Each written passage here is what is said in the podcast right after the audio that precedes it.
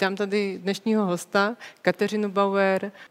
Tak... Já taky zdravím, dobrý večer, děkuji těm, co přišli fyzicky a co zde vedle nás sedí, sice v malém, poskromném kruhu, ale moc děkuji i zdravím všechny u počítače, včetně uh, různých studentů, kteří mi dneska psali. A uh, to téma jsme, jsem zvolila eh, obraz Boha a vlastně budu moc ráda, když se potom budete ptát, protože je to téma mě blízké právě proto, že Eh, se zabývám ikonopisem a ikonologií, tedy vlastně teorií ikon a zobrazováním Boha, tak co to vlastně je zobrazovat Boha a jestli je pouze jeden obraz Boha nebo jestli je jich víc.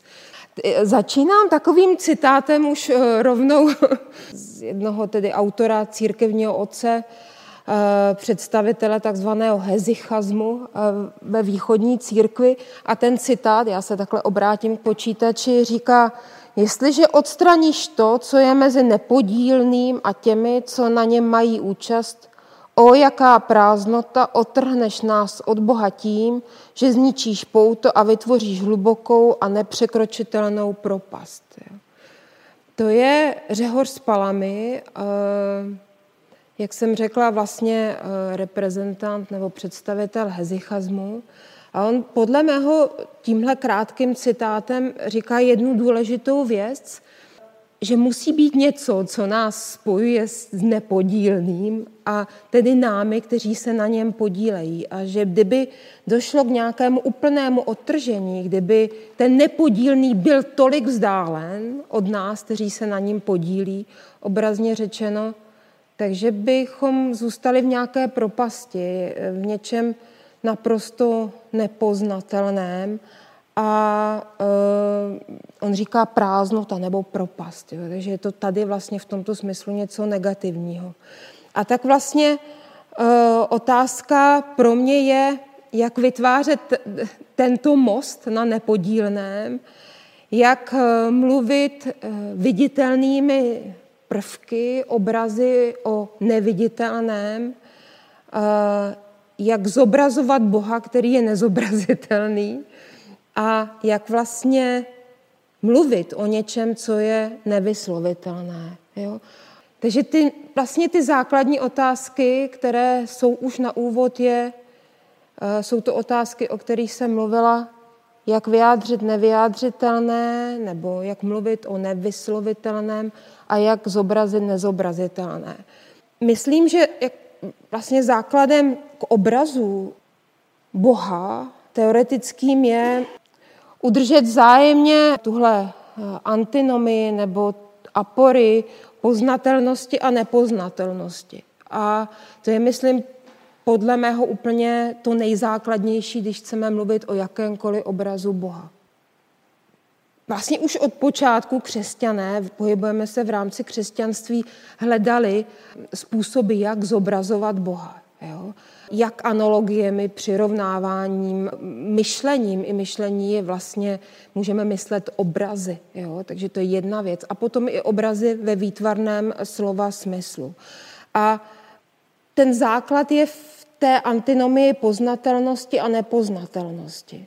Jo, Bůh nás vždycky nějakým způsobem přesahuje, je nevyslovitelný, je nevyjádřitelný, to je jedna strana mince, a na druhé straně jsme eh, jako obrazy boží ti, kteří mohou eh, vytvářet obrazy, eh, mají představivost, mohou si představovat a myslet nějakým způsobem o Bohu.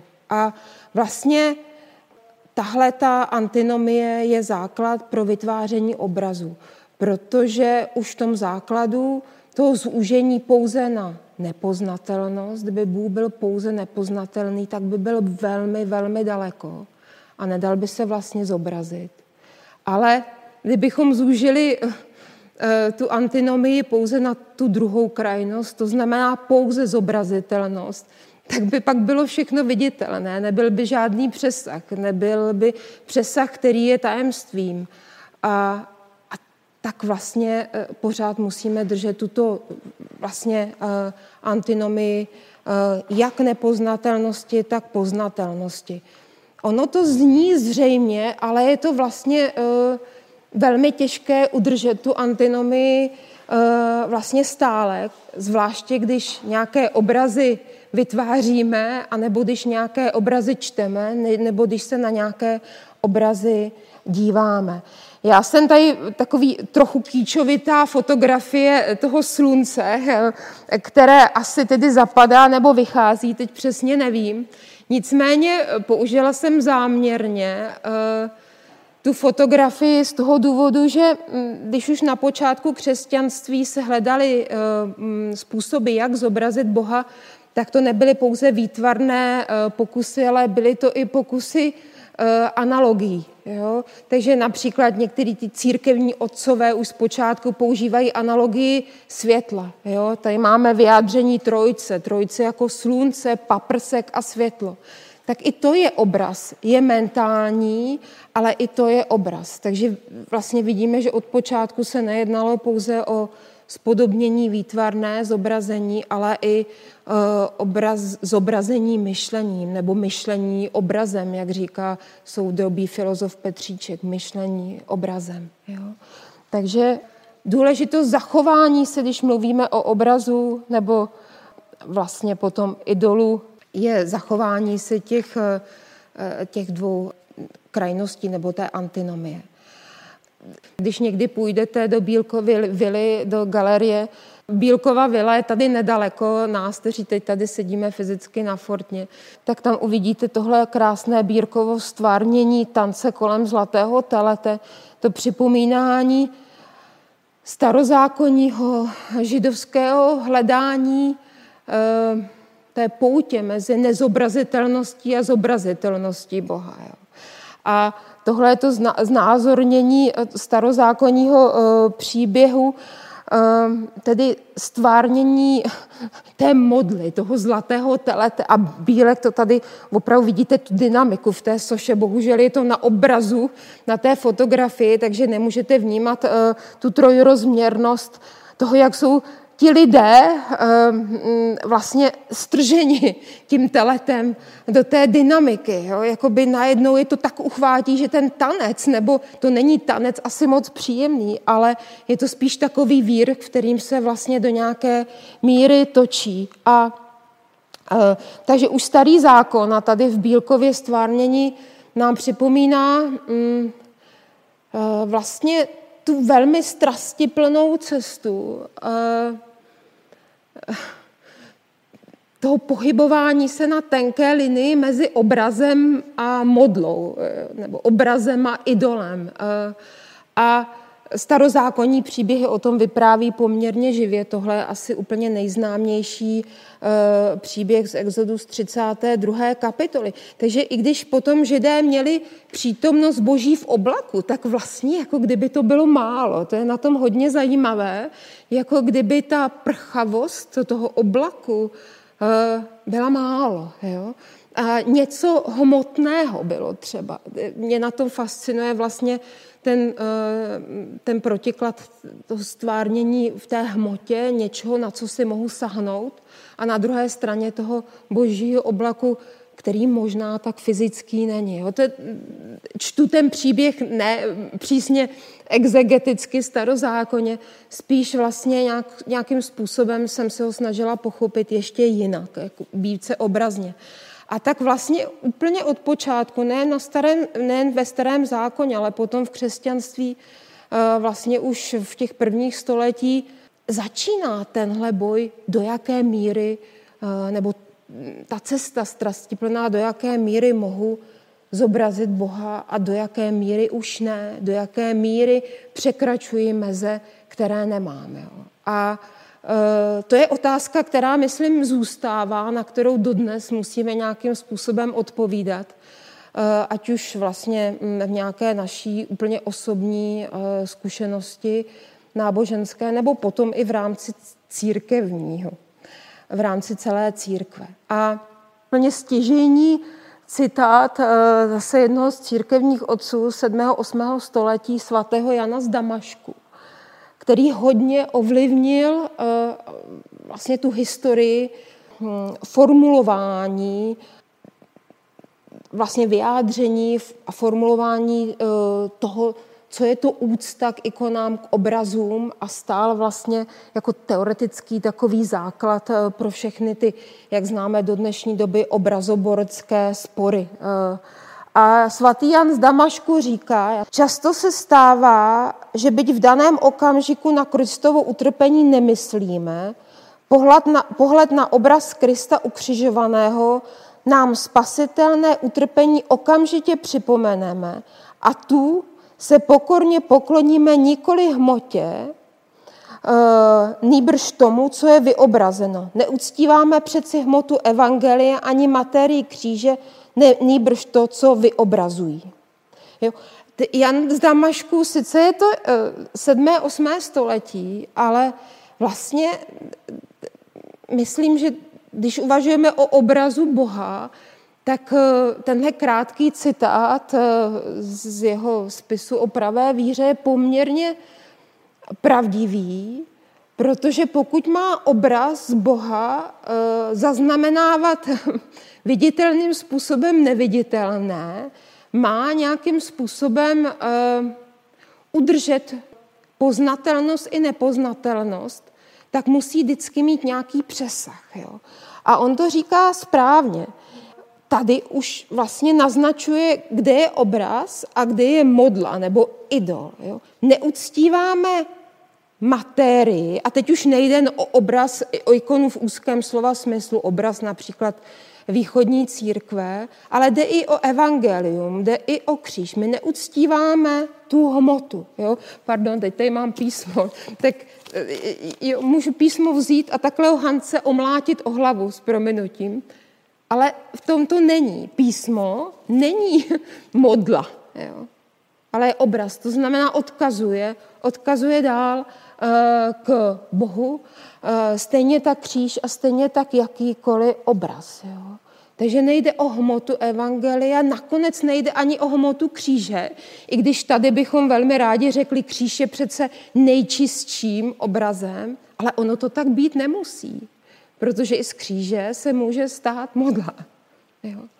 E, takže to je vlastně vztah e, toho, kdo uctívá, e, k uctívanému, ale ten obraz, ať už je to vlastně písmo, budu mluvit zúženě o ikoně, ať už je to kříž, ať je to ikona hm, nějakého svatého, tak nemá vést úctě té hmoty, ale toho, co je zobrazováno teologicky řečen od obrazu k předobrazu a tak dále. Těch formulí bychom našli víc. Jo.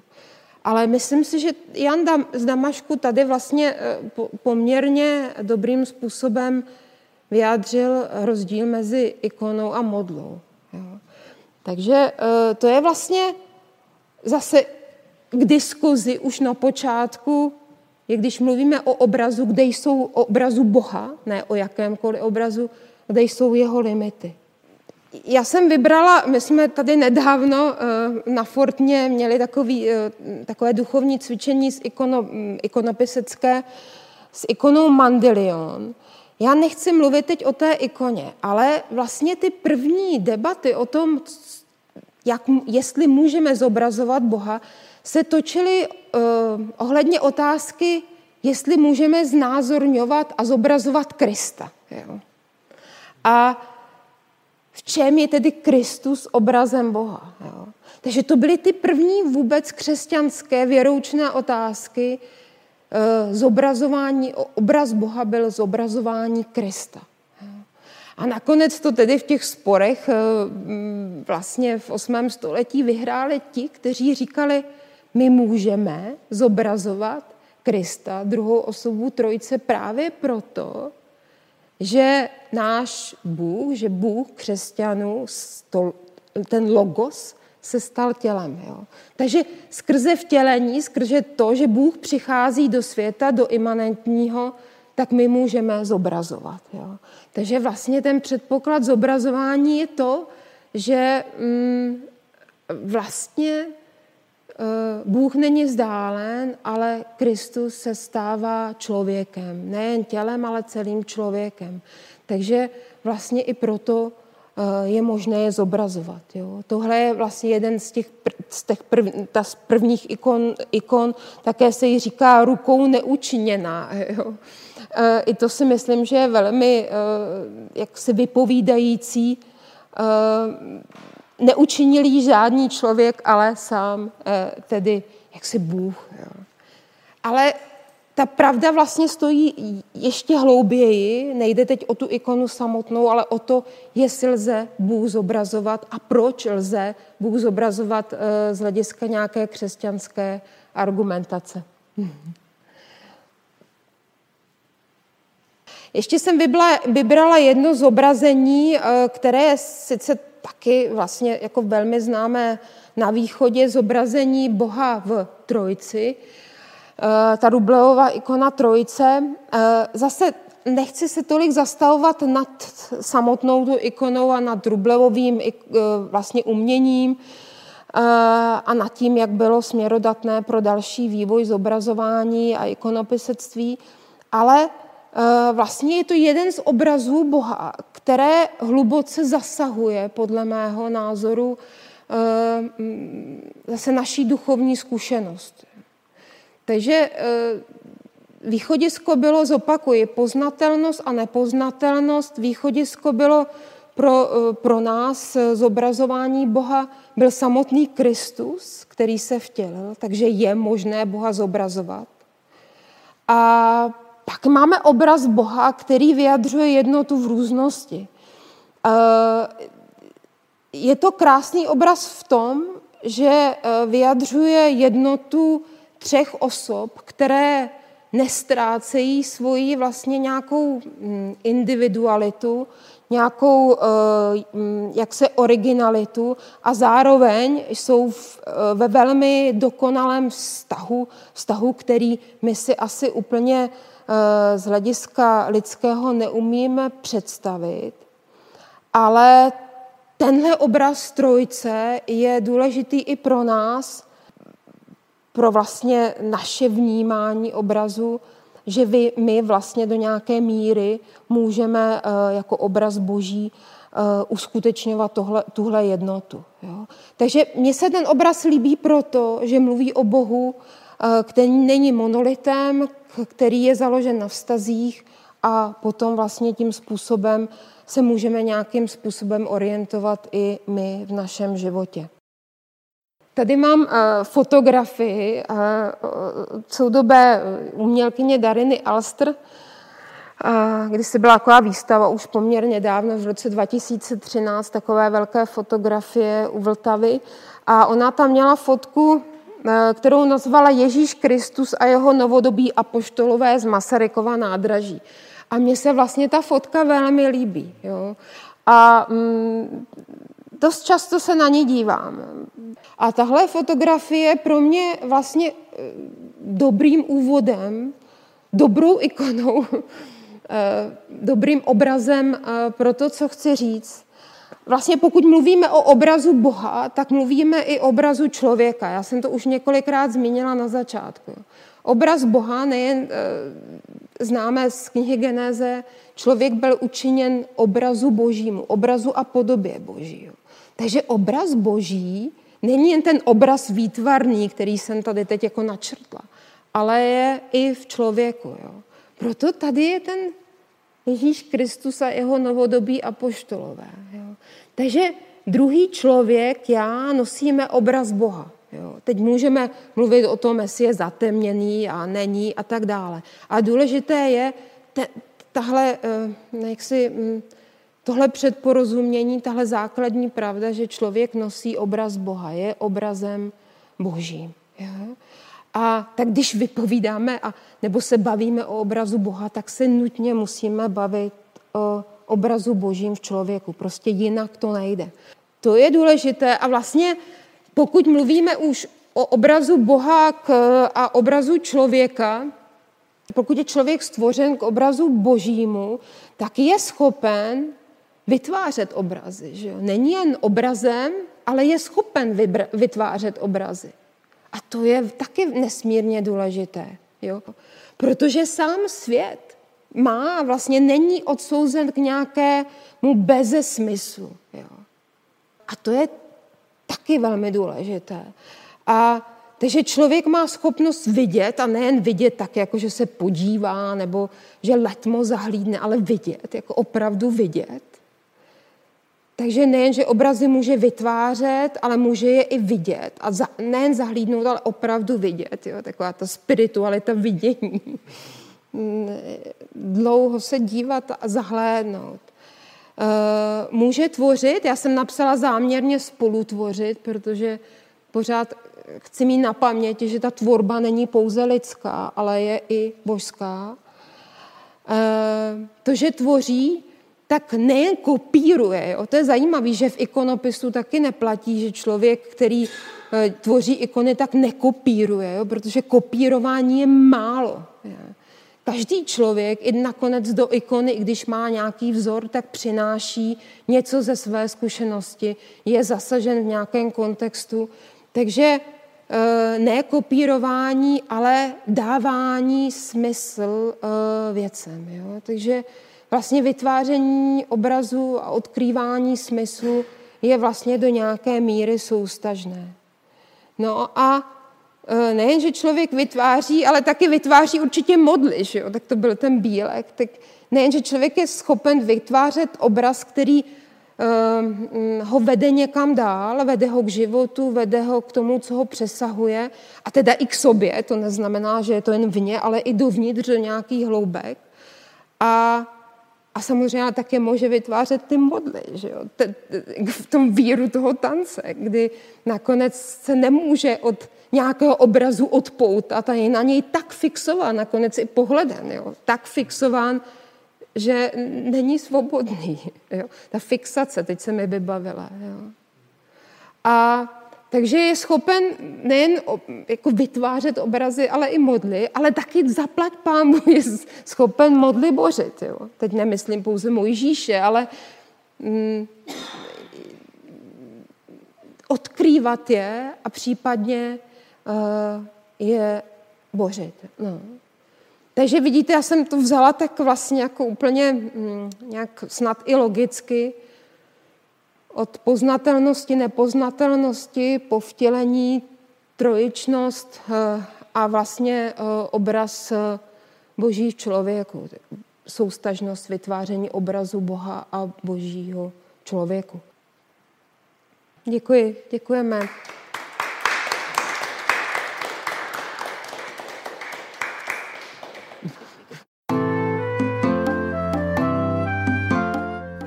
Podcast u Ambonu pro vás připravuje Fortna. Každé pondělí a pátek na Fortna EU a na Spotify.